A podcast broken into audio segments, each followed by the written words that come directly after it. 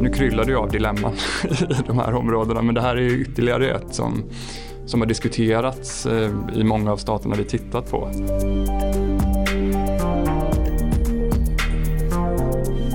Eftersom alla de här länderna är väldigt beroende av USA och egentligen och grund och botten är atlantister så, så kommer det krävas betydligt större förändringar av den amerikanska närvaron för att man på allvar ska börja söka sig efter alternativ. En av dagens gäster sa under förra året USA orienterar sig nu mot Asien och framöver behöver de europeiska länderna ta ett större ansvar för kollektivt försvar. Det här väcker såklart många frågor som hur påverkar det Sverige? Hur påverkar det länderna runt Östersjön? Och vad leder dessa transatlantiska tvivel till?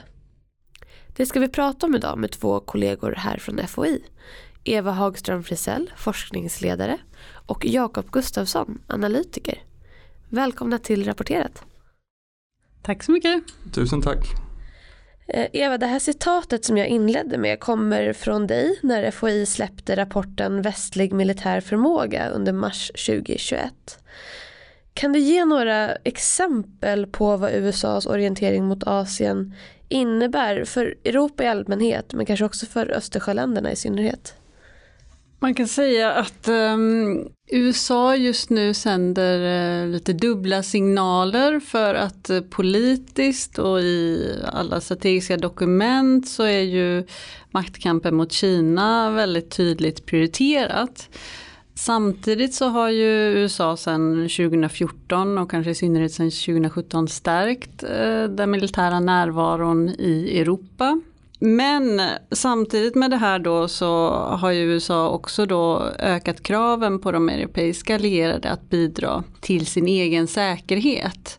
Och det kan då handla om att eh, de europeiska staterna ska ta ett huvudansvar för NATOs snabbinsatsstyrkor. Eh, NATO har också lanserat ett nytt beredskapsinitiativ för att eh, identifiera fler styrkor i de europeiska länderna som ska stå i hög beredskap. Och det har också förekommit då väldigt starka amerikanska påtryckningar för att eh, länderna ska höja försvarsutgifterna så att de uppnår då NATOs målsättning om 2% av BNP. Är det här trycket starkare mot länderna i Östersjöregionen eller är det generellt för länderna som är med i NATO? Ja, eh, trycket gäller ju alla eh, NATO-medlemmar i Europa då som ska ta ett större ansvar men Ansvaret ligger ju egentligen mest på de största länderna då. Det amerikanska trycket mot Tyskland till exempel har ju varit jättestort eftersom Tyskland är ju en väldigt stor ekonomi i Europa men satsar inte så mycket på försvaret som eh, Storbritannien och Frankrike gör då. Men sen kan man ju säga att länderna i Östersjöregionen och längs den östra flanken mot Ryssland för sin egen säkerhets skull har velat höja försvarsutgifterna och försäkra sig om amerikansk stöd. Så det, de har ju höjt försvarsutgifterna mest kan man säga.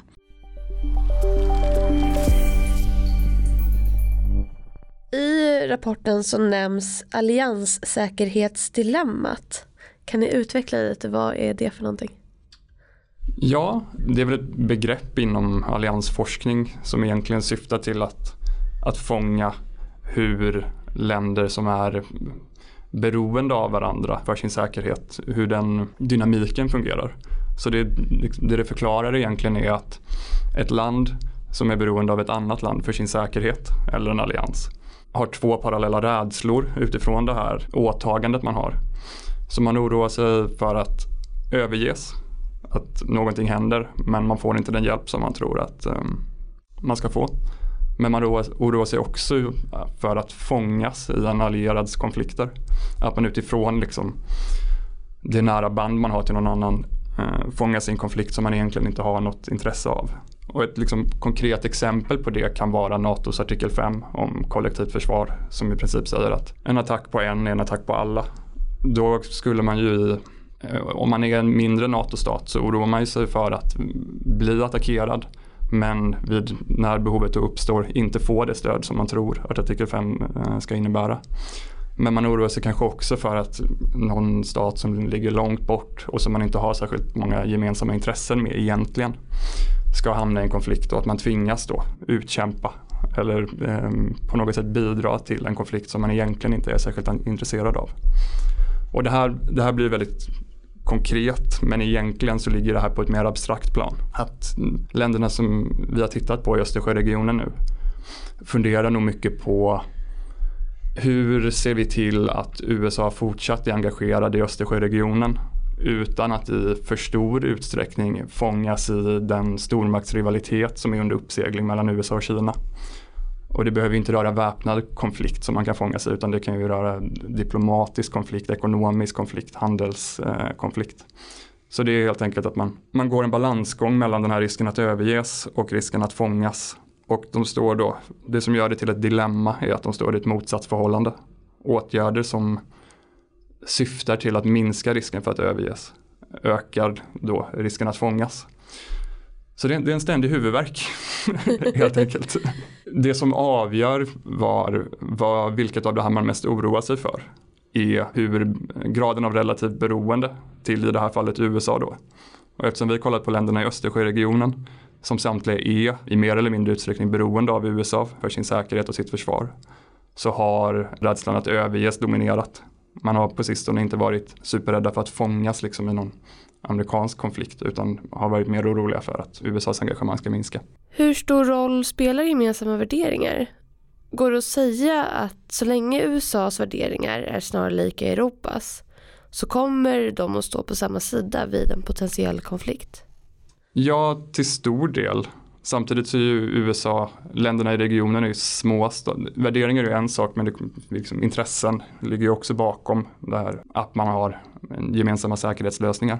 Och där så finns det ju ändå friktioner kopplat till att USA är en supermakt och länderna i regionen är små stater. Så det, man har ju, USA har ju betydligt mer globala prioriteringar än vad många av staterna i närområdet har. Så där finns det ju en friktion också. Att man funderar på vilka styrkebidrag på andra delar, i andra delar av världen behöver vi göra för att uppfattas som lojala allierade på hemmaplan och så vidare. Så det handlar om att ge och ta lite.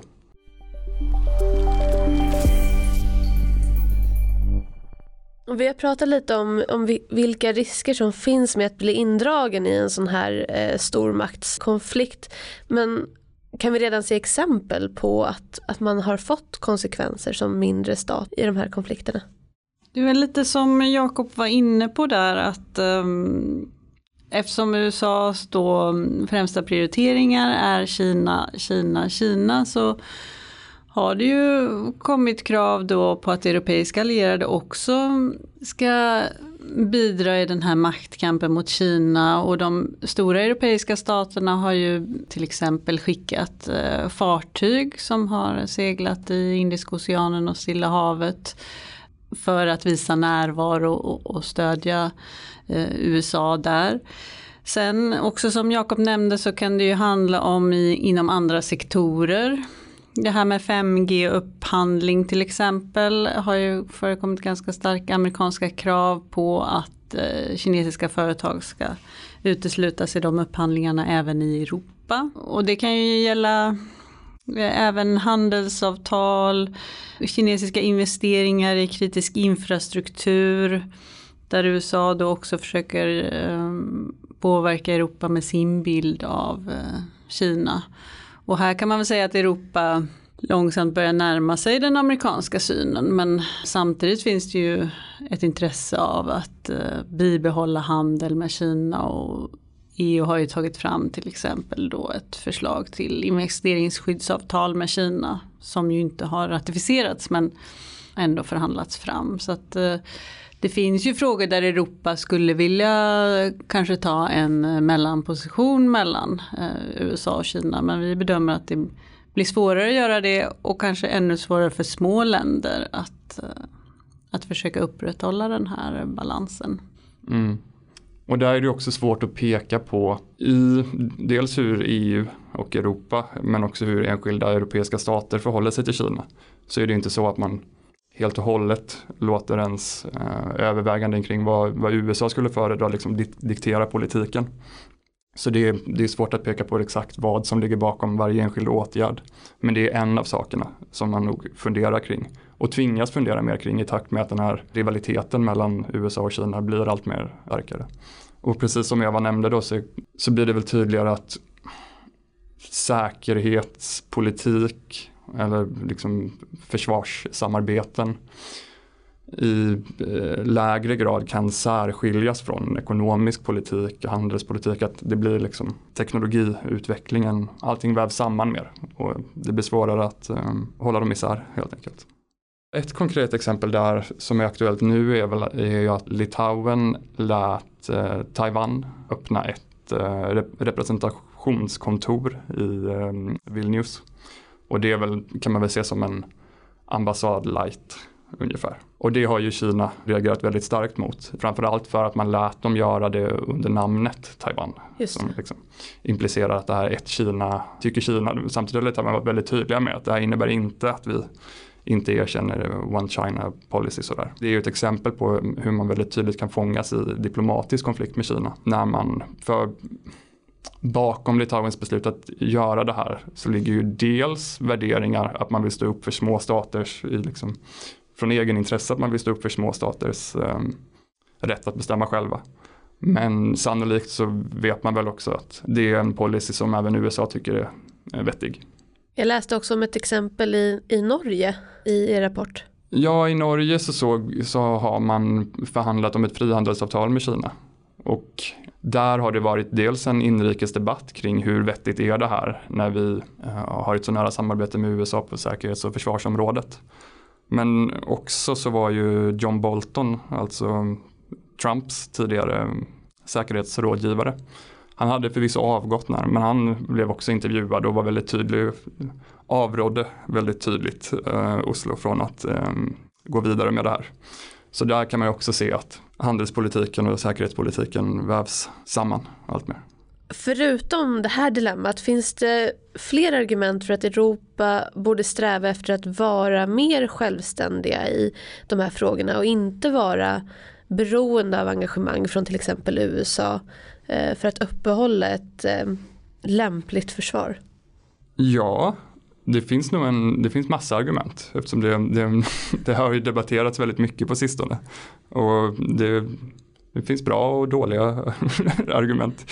Men överlag så kan man väl säga att de som gärna ser ett mer självständigt Europa menar att dels det, det är aldrig nyttigt att vara beroende av någon annan. Det finns ett tydligt liksom egenvärde i att eh, kunna hantera det på egen hand man pekar väl också allt mer på att när vi det är svårt att särskilja det här från eh, stormaktsrivaliteten mellan USA och Kina. Men hela Kinas framväxt är ju utöver att Kina blir en mäktigare stat ett symptom på att världsordningen är i förändring. Och att vi går från liksom en, värld där, eh, en unipolär världsordning där USA är ohotat går till en värld där det kommer finnas flera regionala makter. Och där kan det då tydligare behövas ett, ett självständigt EU eftersom att man menar förespråkare av det här. Det kan mycket väl vara så att USAs och Europas intressen framöver inte kommer överensstämma lika mycket. Och där, där finns det ett egenvärde i det. Ja, och sen finns det ju också ett egenvärde kan man säga att man, Europa är ju just nu väldigt beroende av USA. Både politiskt och militärt för sitt försvar. Samtidigt så finns det ju inom USA då en inrikespolitisk debatt om hur engagerad man ska vara i omvärlden och i Europa och då kan det ju bli problematiskt om, om eh, an, nya krafter kommer till makten i USA som inte står för samma politik som tidigare. Då kan ju Europa på allvar behöva söka sig efter alternativ. Just nu ser vi hur eh, säkerhetsläget vid rysk-ukrainska gränsen försämras. Hur påverkar det här nya läget Östersjöstaterna? Ja, det här nya läget visar ju egentligen hur centralt USA är för att eh, hantera hotet från Ryssland, eh, även för Europa. Och det är inte så lätt för USA att bara fokusera på utmaningen från Kina. Samtidigt med de länderna vi har tittat på då, Östersjöländerna och kanske i Central och Östeuropa generellt sett så har man ju ett uttryck för en rädsla för att USA ska förhandla med Ryssland över deras huvuden. Och eh, därför så har ju nu med tiden konsultationer inom NATO blivit väldigt viktiga och intensiva för att hantera Eh, situationen och man har ju sagt att man kommer inte diskutera någon lösning eh, med Ryssland utan att de här staterna är närvarande. Men det är också intressant då att eh, flera av länderna som vi har tittat på i Östersjöregionen har varit väldigt aktiva i stödet till Ukraina. Till exempel att stödja med utbildningsinsatser till den ukrainska försvarsmakten. Men också att eh, leverera vapen då som vissa andra europeiska allierade, till exempel Tyskland, har varit eh, väldigt skeptiska till. Så även här kan man säga att de här länderna märker ut sig i jämförelse med andra stater då i västra och, och södra Europa. Genom att man gör en större koppling mellan det som händer eh, i och omkring Ryssland och Ukraina och den egna säkerheten. Du nämnde att eh, eh det sker mycket samtal inom NATO om det som försiggår just nu. Många av de här länderna kring Östersjön är ju inte NATO-medlemmar. Är de inte med i de här samtalen? Ja det är ju Finland då som vi har tittat på men även Sverige är ju inte NATO-medlemmar eh, av Östersjöländerna då. Ehm, men här kan man ju se då dels att de är mer utsatta eftersom eh, de liksom Ukraina inte är medlemmar av NATO. Men också att man har en väldigt nära relation eh, sen eh, lång tid tillbaka då framförallt med det här Eh, Enhanced Opportunities Partner som man är, där man då har täta konsultationer med, med NATO också. Men varför gör inte Europa den typen av satsning på försvarsförmåga idag?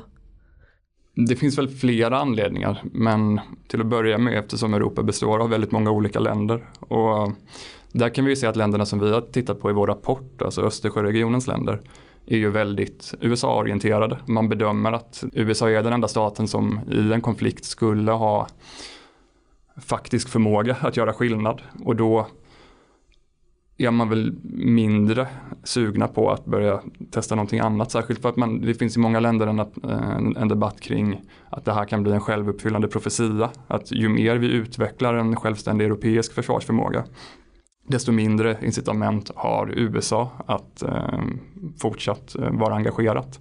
Man tycker att det funkat bra som det har varit och är, eh, då kan det kännas mindre vettigt att liksom, testa någonting annat. Det, det är tryggt eh, som det är. Men i övrigt så är det också så att just eftersom Europa består av så många olika länder har man väldigt olika hotbilder. Så i vår region så ser man ju att man, man tittar mycket på Ryssland, man oroar sig vad annekteringen av Krim 2014 och eh, den ökade militära förmåga eh, som Ryssland har utvecklat, vad det innebär. Medan man i södra Europa snarare tittar mot liksom, eh, Mellanöstern, Nordafrika, vad finns det för säkerhetsproblem där? Avsaknaden av ett gemensamt hot gör det svårt att helt eh, eh enas. Sen finns det ju väldigt mycket ekonomiska och liksom försvarsindustriella intressen som också eh, gör det svårt att, eh, att samarbeta helt och hållet. Man kan väl säga att det har varit väldigt bekvämt för Europa att USA har stått för säkerheten för då har man ju kunnat eh, framförallt sedan kalla krigets slut då um, använda de pengarna som tidigare lades på försvar till att satsa på sociala reformer och välfärd och så vidare. Och det blev kanske inte så populärt att göra den andra prioriteringen då och skära ner på välfärden för att rusta försvaret. Och sen så handlar det ju också som Jakob sa då eftersom Europa är splittrat på så många länder så blir ju satsningarna man gör kanske inte så effektiva eftersom det finns försvarsindustrier i många länder och, och, flera olika system i olika vapensystem där USA då kanske har ett eller ett par system så har Europa kanske tio olika system och då, då blir det inte lika ekonomiskt effektivt. Ruckar man inte också lite på den globala maktbalansen. Om, om Europa skulle börja rusta jättemycket, riskerar man att väcka en massa björnar som nu sover eller tar en tupplur? Det skulle jag nog inte säga. Det handlar väl mer om att Europa måste fylla ett eh, tomrum som skulle uppstå om USA drog sig tillbaka mer. Att, eh, att liksom ta ansvar för sin eh, egen säkerhet. Sen på lång sikt i och för sig om Tyskland skulle satsa 2% av BNP på försvaret då skulle försvarsutgifterna gå upp väsentligt. Och då skulle Europa bli mycket mer dominerande stat i Europa än vad man redan är. Och det är ju möjligt att det skulle leda till någon slags rivalitet med andra europeiska stormakter på sikt då. Men, men just nu handlar det väl mer om att Europa ska ta just ansvar för sin egen säkerhet om USA då.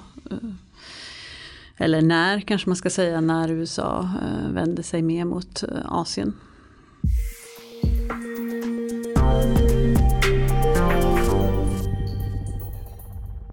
Vad är det som USA bidrar med säkerhetspolitiskt och vad är det vi är rädda att eh, gå miste om? Jag skulle säga att det handlar eh, både om amerikanskt politiskt inflytande och militära förmågor då. Eh, och politiskt så är ju USA unikt inom NATO på så sätt att man kan få länderna att enas och driva igenom reformer.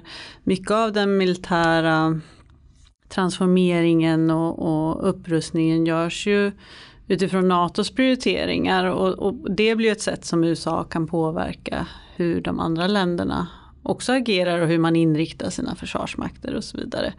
Eh, och, och, där skapas ju även då ledningsstrukturer och sånt som, som gynnar samarbete mellan länderna. Men sen är det ju också mer eh, rent militärt där USA då har många nyckelförmågor som Europa idag saknar.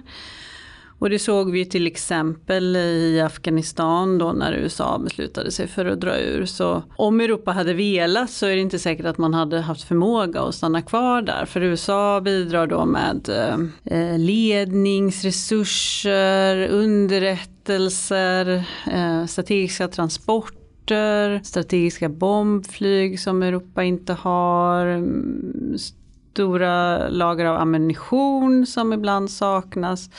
Och ytterst handlar det ju förstås om amerikanska kärnvapenavskräckningen då. Så att det är både mm, politiskt och militärt Europa egentligen är beroende av USA. Och det är också politiskt i en vidare bemärkelse. Att om man, om man liksom backar bandet och kollar på framväxten av EU-samarbetet, den tysk-franska försoningen efter andra världskriget så möjliggjordes ju mycket av det här, liksom ett fredligt och samarbetande Europa istället för ett Europa som ständigt krigar sinsemellan. Av att USA efter andra världskriget garanterade Europas säkerhet var den yttersta garanten för att ja, vid behov så, så finns vi här. Och i liksom skuggan av det på ett bra sätt så kunde Europa istället, som jag var inne på tidigare, fokusera på att återuppbyggas eh, och eh, samarbeta i större utsträckning. Och där finns ju då risken med en eh, vid ett minskat eller liksom uteblivet amerikanskt engagemang så, så kan det ju leda till en åternationalisering av eh, försvars och säkerhetspolitiken i Europa. Och då kan gamla spöken väckas eh, till liv. Och vilka länder i Europa värderar USAs engagemang högst respektive minst? Europa är lite lurigt eftersom vi, vi har främst kollat på eh, Danmark, Norge, Finland, Estland, Lettland, Litauen och eh, Polen. Men man kan nog säga att länderna i Östersjöregionen och överlag eh, kring den östra flanken i Europa, de länderna värderar USA generellt sett väldigt högt. Och sen då inom vår eh, subgrupp som vi tittat på så det är inte helt lätt att värdera. Man kan nog se att eh, de baltiska staterna och Polen har varit väldigt måna om att eh, fortsatt behålla amerikanskt engagemang, amerikansk närvaro. Under Trumps tid vid presidentposten så drev de väldigt hårt frågan om permanent amerikansk närvaro på det egna territoriet, vilket liksom är den kanske tydligaste återförsäkringen man kan få av att ni är fortsatt engagerade. Men även Norge, Danmark och, och, Finland har ju också velat ha kvar amerikanskt engagemang, fördjupa sin relation. Kan man lägga till där då att eh, det hänger ju lite ihop med hotbilden då, de länder som upplever att man har ett existentiellt hot från Ryssland är ju också mycket mer måna om eh, amerikanskt stöd. Men där kan man ju se att länder i västra och södra Europa som inte upplever och bedömer hotet från Ryssland som lika allvarligt mot det egna territoriet utan snarare då ser till andra hot kanske eh, från EUs södra närområde där USA kanske inte är lika intresserat av att vara närvarande. De betonar ju mer då att Europa kanske måste ha en egen förmåga att hantera just de utmaningarna som berör dem mer. Går det att säga någonting om vart Sverige placerar sig på den här skalan? Hur värderar vi USAs engagemang? Väldigt högt. Om man tittar på de senaste försvarsbesluten så skriver vi ju väldigt mycket om vikten av en fortsatt nära transatlantisk relation. Och det, det betyder ju helt enkelt att USA fortsatt ska vara engagerat för Europas säkerhet. Av de länder vi tittat på så är det ju Finland eh, som inte är NATO-medlem och det, det är ju inte Sverige heller. Men man kan nog se att Sverige är lite mer tydligt och eh, öppet kommunicerande kring olika övningar vi har med USA, vikten av eh, amerikanskt engagemang i närområdet. Så på den erkänt eh, svårplacerade skalan som, som vi varit inne på här så kan man nog säga att, att Sverige kanske befinner sig någonstans mellan Norge och Finland.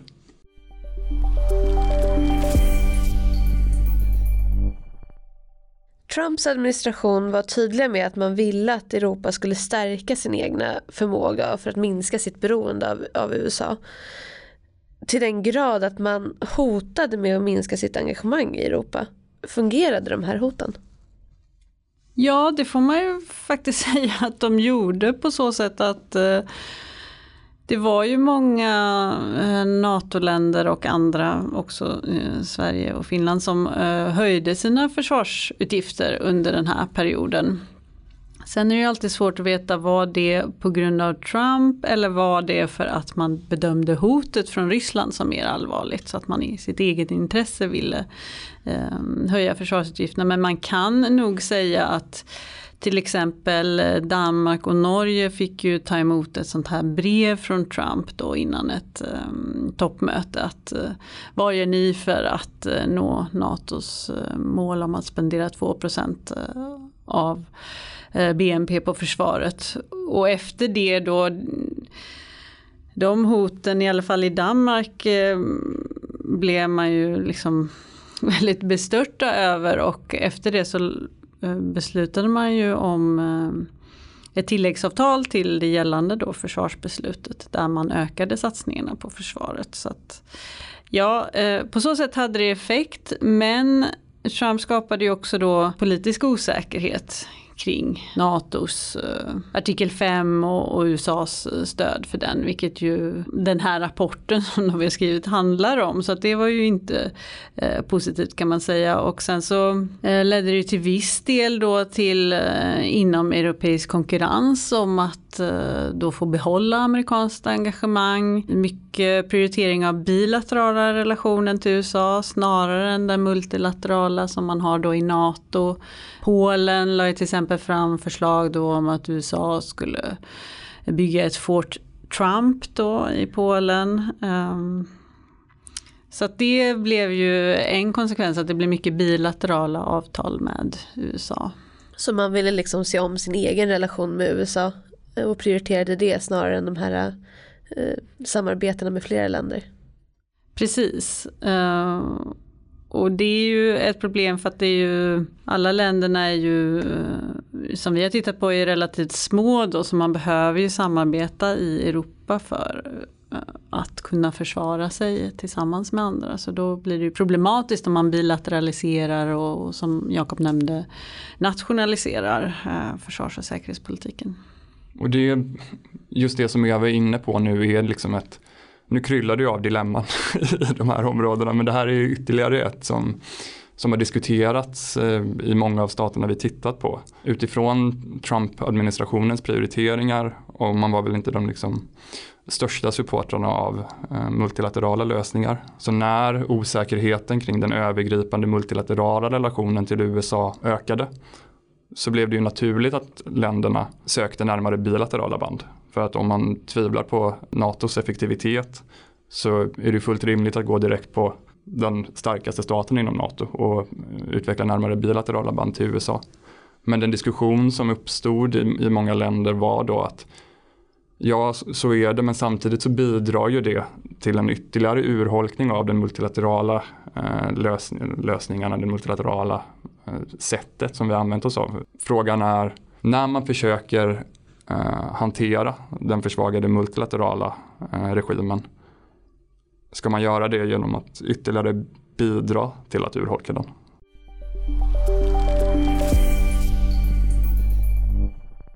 Hur skulle ni beskriva NATOs respektive Europas roll vad gäller försvar av Europa? Det är ju många EU-länder som inte är med i NATO medan vissa nyckelaktörer som Frankrike är det. Ja, precis. Vi tittar ju lite i rapporten här då på vilka mm, alternativa samarbeten skulle man kunna förstärka då om USA vänder sig bort från Europa. Och då mm, är ju de länderna vi har tittat på ganska eniga här då om att mm, NATO är den främsta aktören när det gäller eh, hård militär säkerhet och att bygga mm, kollektivt och nationellt försvar i Europa. Medan man ser då EU att EU har viktiga instrument när det gäller att hantera andra typer av kriser. Eh, till exempel cyberhot eller eh, påverkanskampanjer. Och som handlar mer då som man skulle kunna kalla mjuk säkerhet. Och ett exempel är ju det här eh, hybridattacken från Belarus där man ju har använt migranter för att sätta tryck på EU och vissa EU-medlemsländer. Där har man ju bedömt att eh, det framförallt är EU som har relevanta instrument för att hantera den och där har ju NATO då uttalat sitt stöd för Polen, eh, Lettland och Litauen men det är framförallt EU som har kunnat gå in och finansiera åtgärder och så vidare. Så det finns väl någon slags eh, tankar där om en uh, informell arbetsfördelning. Men sen så kan man ju också säga då att um, många av EUs nya försvarsinitiativ uh, som handlar om militär förmågeutveckling. De kan ju utgöra ett komplement då till NATOs eh, satsningar på kollektivt försvar eller eh, ländernas satsning på nationellt försvar kan ju understödjas av de här EU-initiativen. Så att eh, eh, organisationerna kan man säga kompletterar varandra. Det är väl så den dominerande synen är just nu. Och förutom den här generella upprustningen till följd av USAs hot hur har de säkerhetspolitiska prioriteringarna förändrats sedan 2017? Ja, vi har ju delvis varit inne lite på det.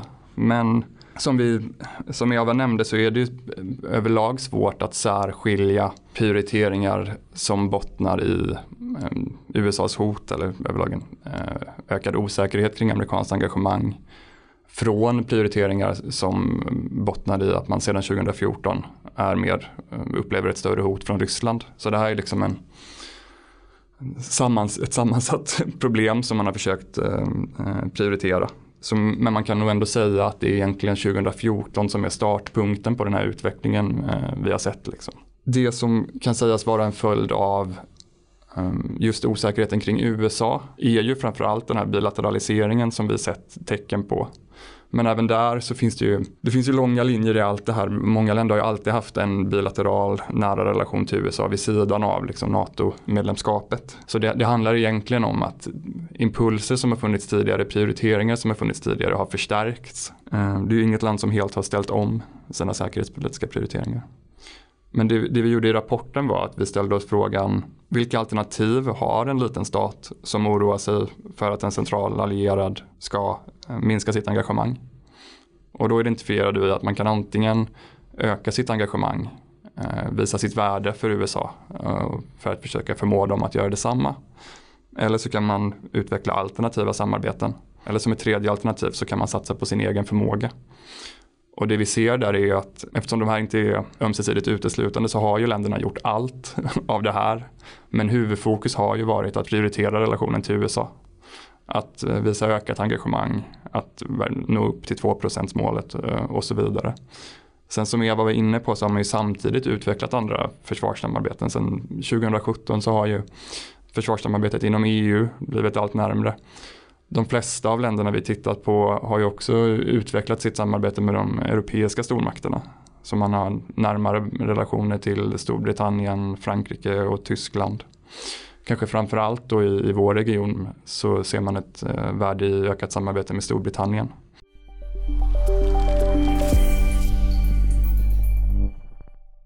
Vi har eh, pratat mycket om Trump-administrationen men vilka för och nackdelar finns det för Europa med Bidens administration? Jo, vi, vi såg i de här länderna att de intervjuer vi har genomfört som en, en, del av eh, rapporten, vad gjorde vi efter att Biden hade tillträtt? Så då försökte vi också titta på hur ser ni på det här nu när, när Biden har blivit president? Och då var det ju tydligt att det var en lättnad i, i så mått att man relationen blev mer förutsägbar. Det var inte lika tvära kast. Sen är det väl ett möjligt undantag för Polen som hade ett, eh, utifrån regeringen där just nu som hade ett ideologiskt frändskap med Trump-administrationen som man också kunde spela på. Men det stod, i stort så, så var det ändå ett stort mått av lättnad. Men man ser samtidigt, man är, man är helt inställda på att den, USAs kommande omprioritering mot Kina, eh, Stilla havet och Indiska oceanen, det innebär att de här farhågorna finns kvar. Vi behöver liksom fortsatt hålla ögonen på det här. Och om man under Trump-administrationens tid var väldigt noga med att eh, påpeka att kolla inte på vad han twittrar, kolla på vad som händer på marken där det liksom, rent militärt eh, i, i många länder eh, upplevde man att det rullade på förvånansvärt väl. Så finns det väl en risk nu då att, att bilden blir den motsatta. Att Biden talar sig varm om transatlantiskt samarbete och en nära relation. Men mot bakgrund av då, den framväxande rivaliteten med Kina i, i handling prioriterar annorlunda. Vad kan vi förvänta oss framöver? Ja, när det gäller det vi har tittat på då så så frågade vi oss i den här rapporten då, söker våra grannländer efter en plan B? Och eh, det kan man väl säga att det har man ju inte börjat med än då och vår slutsats är väl att eh, Eftersom alla de här länderna är väldigt beroende av USA och egentligen och grund och botten är atlantister så, så kommer det krävas betydligt större förändringar av den amerikanska närvaron för att man på allvar ska börja söka sig efter alternativ. Samtidigt som, som eh, Jakob nämnde då så den här mer långsiktiga förskjutningen av amerikanskt intresse mot eh, Asien och maktkampen mot Kina gör, ställer ju då massa frågor för eh, de här länderna och Europa i övrigt då den här risken för att fångas i eh, konflikten med Kina, vilka ställningstaganden kräver det? Kan det här då leda till ökade krav på europeisk strategisk autonomi? Hur ska länderna förhålla sig till det? Det kan ju också bli så att USA för att kunna fokusera på Kina vill parkera konflikten med Ryssland och eh, eh, göra någon slags uppgörelse med Ryssland så att den relationen inte blir lika konfliktfylld och hur drabbas då eh, länderna i Europa av det och kanske framförallt de här länderna de som ligger längs den östra flanken på gränsen mot Ryssland. Och sen eh, framöver, alltså nu är det ju då mm, kongressval i USA där det liksom eh, eh, Trump supportrar eh, går framåt i opinionsundersökningarna och vad händer om Trump eller någon Trump-liknande kandidat blir vald i nästa presidentval då? Då kan ju eh, förändringarna bli mycket större för Europa och då kanske man behöver ytterligare titta på de här alternativ, vad man har för alternativ framför sig. Och avslutningsvis, har ni några lästips på ämnet? Vi har ju pratat mycket om en specifik rapport vet jag. Vår egen?